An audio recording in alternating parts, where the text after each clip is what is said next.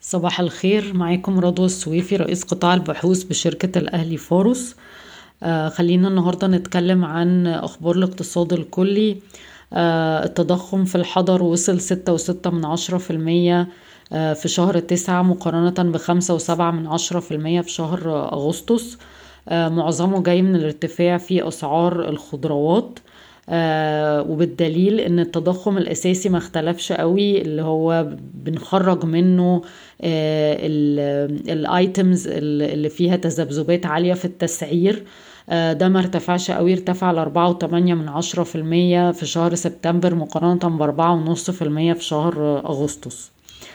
آه، تاني حاجة عجز الموازنة في أول شهرين من السنة المالية واحد وعشرين اتنين وعشرين. آه، وصل 120 مليار جنيه أو واحد وسبعة من عشرة في المية من الناتج المحلي مقارنة بواحد ونص آه، في المية من الناتج المحلي في نفس الفترة السنة المالية اللي فاتت.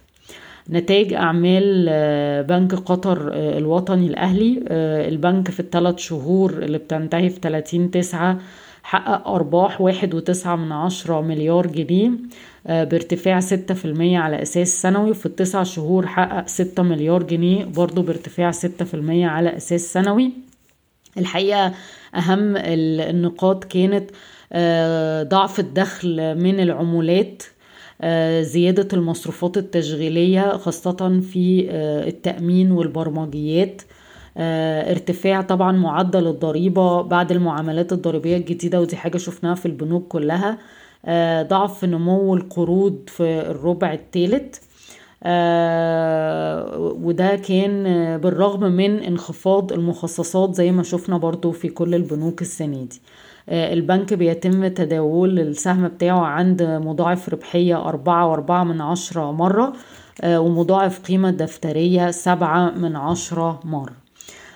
كونتاكت أعلنت عن إطلاق برنامج لبيع السيارات المستعملة من خلال contactcars.com شركة فوري دخلت في شراكة مع أوبر لشحن المحافظ بتاعة العملاء من خلال فوري باي.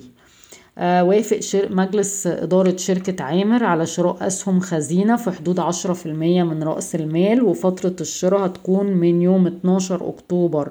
عشرين واحد وعشرين ليوم حداشر يناير عشرين اتنين وعشرين. في أخبار كتيرة قوي طالعة النهاردة إحنا كنا كلمناكم عليها امبارح وأول امبارح ولذلك مش هنعيدها تاني. بشكركم ويوم سعيد.